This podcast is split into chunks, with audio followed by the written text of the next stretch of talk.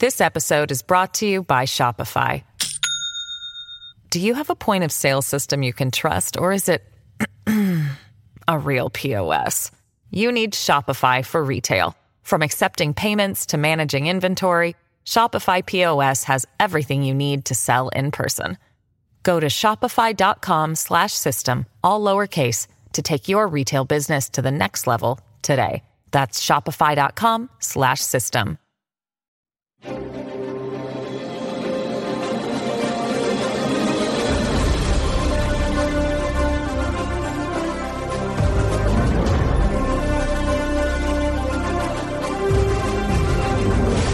Fox News Podcast presents Bret Baier's All Star Panel. America's got to be in the lead if you want to deal with these threats. We're going to lead. The mourning is over, the Shiva is done. And if you're a conservative, you should be optimistic. You know, my main priority right now is making sure that it delivers for the American people. We have to make our country great again, and I will do that. I think the president gets criticized by people all the time for the stuff he says, by people who ignore what he does. Now, Fox's chief political anchor, Bret Baier. As President Biden addresses Congress for the State of the Union address, two polls in two days show a majority of voters want a candidate besides President Biden on the 2024 ticket. I want to talk to the American people and let them know the state of affairs, what's going on, why, what I'm looking forward to working on from this point on, what we've done, and uh, just have a conversation with the American people. This as more answers emerge from the Chinese spy balloon that was shot down by U.S. fighter jets over the coast of South Carolina. For a conversation on this and more, we bring in our panel. National political correspondent for NPR, Mara Liasson, editor at large of The Spectator, host of the Ben Domenech podcast, Ben Domenech, and Fox News White House correspondent Jackie Heinrich. Jackie, what's the White House looking to do here uh, with this speech, the State of the Union address? A lot of times these are shopping lists of possible programs, but this comes as this president is considering a run for reelection. Yeah, Bret, this speech has long been considered to be sort of an anchor to his 2024 announcement, which is expected sometime soon after the State of the Union. So we can expect him to tout his administration's achievements, the things that we often hear him um, speaking about the CHIPS Act, the bipartisan infrastructure bill, the Inflation Reduction Act. Uh, his phrases that he always goes back to growing the economy from the bottom up and the middle out. I think that one thing that we're watching for is whether or not he has any sort of a partisan undertone to this speech. Uh, we've heard reporting that House Speaker Kevin McCarthy specifically asked the president not to assail ultra MAGA Republicans during his address, we know that on Thursday, he's going to be heading to Florida to talk about GOP efforts to, as he says, uh, break down Medicare and Social Security. So I think what we're going to be watching for is when he talks about the future, when he's got a split Congress and possibly not a lot he can get done legislatively, how does he sort of bridge that gap between talking about what he wants to achieve and not assailing uh, Republicans, ultra MAGA Republicans, and delivering a, a, speech that's presidential and a State of the Union rather than a campaign speech. Right, because Mara, the speeches of late to the party faithful have used those lines the ultra MAGA Republicans, the extreme Republicans. Uh, he's called them crazy at times.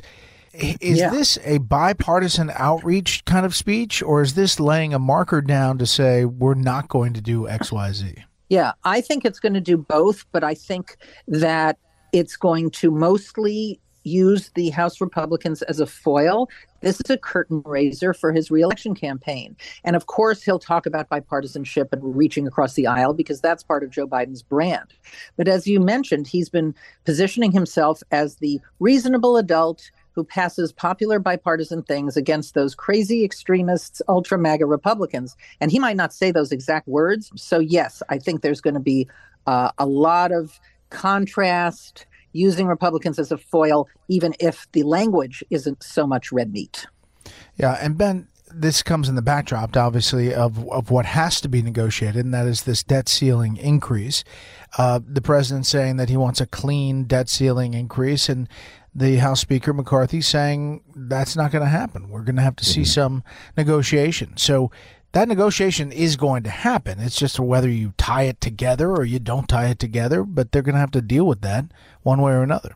And I think that one of the big parts of uh, Kevin McCarthy's meeting at the White House with the president was about sending a signal to him that uh, if if you put a situation in place where McCarthy has to negotiate and deal with uh, an inflamed right flank on these fiscal issues, it's only going to be more difficult uh, to come to an ultimate conclusion. You know, one of the things that uh, Jackie cited is, of course, he's going to be heading down to Florida, uh, the president, to uh, to go after Republicans on issues like Medicare and Social Security. Obviously, I assume he's going to cite uh, the proposals put forward by people like Rick Scott, the senator from Florida, um, which is, of course, was uh, one of the issues that he talked about a good deal in the campaign. But that also comes at a point where, you know, some of these same quote unquote ultra MAGA Republicans, including those in the Senate who are uh, new uh, in terms of their uh, role in Washington, are also the same people who are saying that Medicare and Social Security should be off the table, uh, that that type of old age entitlement uh, should not be something that Republicans go about cutting, including Josh Hawley, uh, you know, introducing legislation that would try attempt to remove it officially from this these types of debt negotiations going forward. So there's a, a little bit of gamesmanship going on here. One of the things that I think will be most interesting is what the president uh, does or does not say when it comes to an issue where there could be some bipartisan agreement. And that's on the issue of China, which obviously takes on new flavors in the aftermath of this balloon scandal that's going on in front of us over the past week. Yeah, Jackie, do we have a sense of how much or how little uh, China may come up in this speech? Well, we know that the president's going to reference the spy balloon. We heard from White House officials this morning saying that China was always going to be a theme in this talk and that uh, our foreign policy is always going to be sort of a, a big focus of his of his speech and it's been a big focus of his administration as well they've denied that he had to rewrite portions of his speech after the spy balloon incident but i think what is really interesting is sort of how it's going to be received by those in the audience. We know that House Republicans almost held a vote today condemning President Biden over his handling the spy balloon, but several members, uh, House Republican members, pressured GOP leadership to drop that effort and instead deliver a bipartisan resolution condemning China uh, that could come as soon as later this week. So that on the issue of China, the two parties in Congress would still be speaking with one voice. Of course, that has not stopped critics on both sides of the aisle from you know expressing concern with why didn't we know about this sooner? Why didn't he take action sooner? Has he been transparent? Did he actually protect sensitive information from being gathered by china? There are a lot of you know lingering questions but i think that he's going to probably go back to the basics on china which has always been we have to have a you know competitive relationship with china but we don't want to outright talk about them as an adversary. And that may not in light of the spy balloon land well with some moderates on both sides of the aisle who will want to hear stronger rhetoric from him. Yeah i mean they're it's pretty in your face Mara, if you've got a spy balloon oh my goodness floating over the country yeah. and everybody looks at it and says, "Wait, yeah. this is the country we're supposed to be getting along with?" Yeah, I think that the interesting thing to me about China as a political issue is is a bipartisan issue. The CHIPS Act was passed with bipartisan majorities. Both parties see China as a competitor, adversary. They know that we have to be more competitive, both in terms of um, military might and economic might. But there's also this huge competition to see which party can look tougher on China. And, uh, you know, the Republicans are saying you should have shot down the balloon earlier. Uh, the White House is saying, well, we shot it down when it, the debris wouldn't fall on civilians and when we still had a chance of rescuing the, the inners of the balloon to see what kind of uh, uh, technology we can we can learn about about that China has. But I think some of this is just performative politics. Both parties understand that China is a big issue and but to the extent that they can any get any kind of political advantage you're going to see Biden criticized as being too soft on China. And then the Democrats are going to say, well, there were some Chinese balloons that, that went over the United States during the Trump administration, and the Pentagon didn't even tell us about that. So Right. And we'd had some more reporting on that today from Jennifer Griffin and the Pentagon team saying that those balloons went into U.S. airspace just briefly and yeah, briefly. Uh, did not go up the chain of command uh, as a you know they weren't loitering. Trump yeah, exactly. Well, at least, yeah. yeah, and and either was Pompeo or a right. whole bunch of other people that have come out on the record and saying they knew nothing about it. But Ben, there are some, you know, cross currents here, and that is there's one select committee that is uh, chaired by Congressman Gallagher uh, on China. That is a bipartisan committee looking at all kinds of different aspects of the challenges between the U.S. China relationship.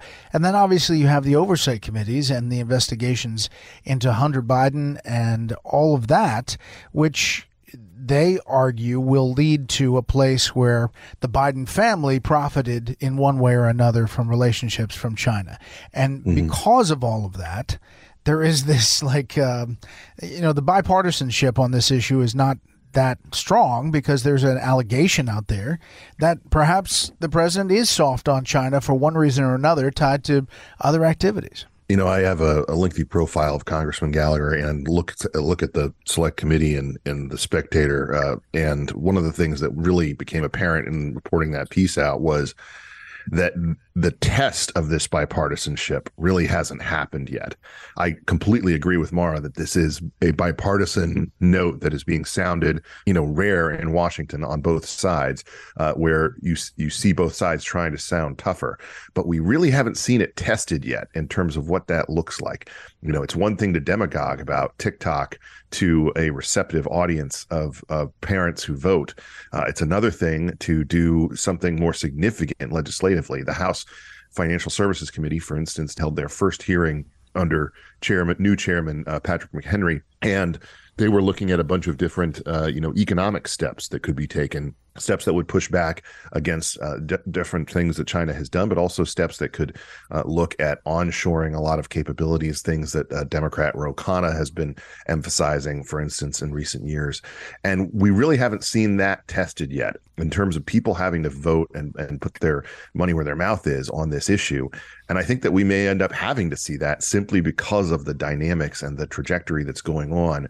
Uh, you know, it's one thing to look into Hunter Biden from the oversight perspective, uh, but you still have these major problems with which both parties uh, agree on. And when you see that uh, level of agreement expressed publicly, people start to wait for something to actually happen. That's the thing that I think is going to be most interesting about this upcoming Congress. Panel, we'll hold it right there. This episode is brought to you by Shopify. Do you have a point of sale system you can trust, or is it a real POS? you need Shopify for retail. From accepting payments to managing inventory, Shopify POS has everything you need to sell in person. Go to shopify.com/system all lowercase to take your retail business to the next level today. That's shopify.com/system. Finally, the politics of this moment, Jackie, uh, the president all indications are he is going to run for reelection, and uh, people are saying that. However, he hasn't really said it uh, officially. And, you know, there are some headwinds here. There are some polls that are really upside down as far as even Democrats saying they want him to run. It's up underwater those those numbers, and then his approval has taken a hit. Let alone his vice president uh, taking a hit job from the New York Times and Politico and other places. So, what about you know the politics of this inside the Democratic Party from where you sit? Is is it a done deal, or is there any chance that this president's not running for reelection? Everything I'm hearing is that he will be running again. Everyone's preparing for that announcement soon, and that his you know vice presidential candidate will be Kamala Harris. I think what I'm watching for in this speech is how much does he tout his administration's achievements as though people have felt them? Or does he acknowledge that people are paying more for things like gas and eggs? There's work to do. Um, and then also try to show the progress that has been made under his administration. That's going to be a tough line to walk for him. I also wonder, you know, you can't very well lay out a legislative plan for the second half of this term with a divided Congress like it is. So when he talks about, you know, the future and hope and opportunity and possibilities like he often does, is he going to be laying out new initiatives? If so, what are they? Or is it just going to be something pretty generic, like his cancer moonshot um, and things that you know aren't exactly enough to build a presidential campaign off of. Um, I also think there's one big difference between the 2020 election and heading into 2024, and that is the war in Ukraine. And by all measures, Biden has been pretty successful in keeping NATO aligned against Russia here. But anything could change in an instant. Putin's rhetoric has been escalatory the whole time. There's a chance he uses a tactical nuke or a chemical weapon or a, a nuclear weapon, and then everything could could change in an instant. Um, so I, I think that Biden will again try to make the case that he has led the effort you know, to keep autocracy at bay and fight for the good of d- democracies all over the world. But we've got the issue of Turkey blocking Finland and Sweden from joining NATO. I know that the president did not bring up Turkey blocking uh, these two countries on his call with Erdogan the other day when he just gave his condolences over the building collapse. And that to me says, you know, there's a, a real moment here where he's got to act because as we get closer and closer to this June meeting, Putin's going to have an opportunity to say, well, NATO might not be as aligned as the president says it is. And if Biden's administration doesn't do some more to push Turkey to drop their opposition here, that big argument could fall apart for the president. So I, I think that he has to be you know stronger in his his push as we get closer to the June meeting um, to get Finland and NATO or get Finland and Sweden into NATO because they're in a limbo state where anything that would embroil you know NATO countries and triggering Article Four or Article Five would put them in a really precarious spot, and they are getting antsy about it. I know from my discussions with uh, diplomatic sources on from both those countries. Mara, just when politicians are getting antsy. Uh, there are some Democrats who are whispering in the wind. Oh, that even, they're they're ready to jump if uh, he well, says he's not going. Well, I yeah. Well, that's that's one that people are still wondering: is he really going to run? The thing that's so interesting to me about tonight is here's a president who has theoretically a lot of positive signs about the state of the union to point to. He has a good jobs report. Inflation seems to be coming down. COVID in the rearview mirror. He's passed a lot of popular things that now he can implement. These are not voters who don't like his proposals. They agree with them. They just think he's too old. And there's almost nothing he can do about that. Um, and I and in terms of of waiting in the wings to jump in in case he decides not to, that is a very fraught question for the Democratic Party. So this is a very kind of perilous moment for the Democratic Party, even though they did better than expected in the midterms. 2024 is still really cloudy. Well, we'll try to get uh, some sunshine in here to figure it out before all that starts. uh, panel, thank you so much. Now, for a bit of history, the State of the Union was not always surrounded by the pomp and circumstance of today's speech. Uh, President George Washington began the tradition of delivering the address in person. However, President Jefferson ended that tradition, opting instead to deliver a written speech to Congress. The tradition of the written address would be followed until 1913, when Woodrow Wilson revived the practice of a presidential presence presence on Capitol Hill. That'll do it for this week. You can hear more of this series at foxnewspodcast.com or wherever you download podcasts. Make sure to leave a rating and review. We want to hear from you. For Mara, Ben, and Jackie, I'm Bret Baier. We'll see you next time. Listen ad free with a Fox News Podcast Plus subscription on Apple Podcasts, and Amazon Prime members can listen to this show ad free on the Amazon Music app.